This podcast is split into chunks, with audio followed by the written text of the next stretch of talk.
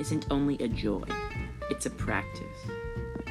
Over the years at karate, I have learned many important lessons that I intend on applying in my everyday life. When I need to clear my head, want to work out, or just practice my material, karate is always there for me. These aspects of karate were very evident when I was testing for my black belt, the ultimate testament to one's accomplishments at karate. I was about to be presented with my belt, and I was excited.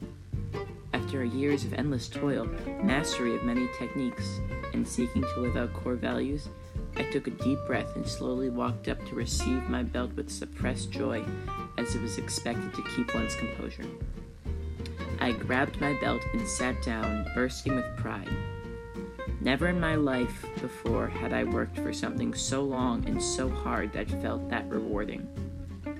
In that moment, I considered how important the practice of karate had been for me and where I'd be without it.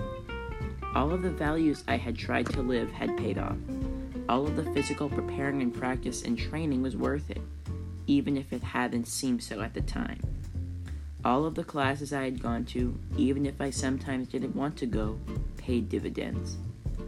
As I look back, my practice has guided me in the best of possible ways, and I can't imagine where I'd be without it.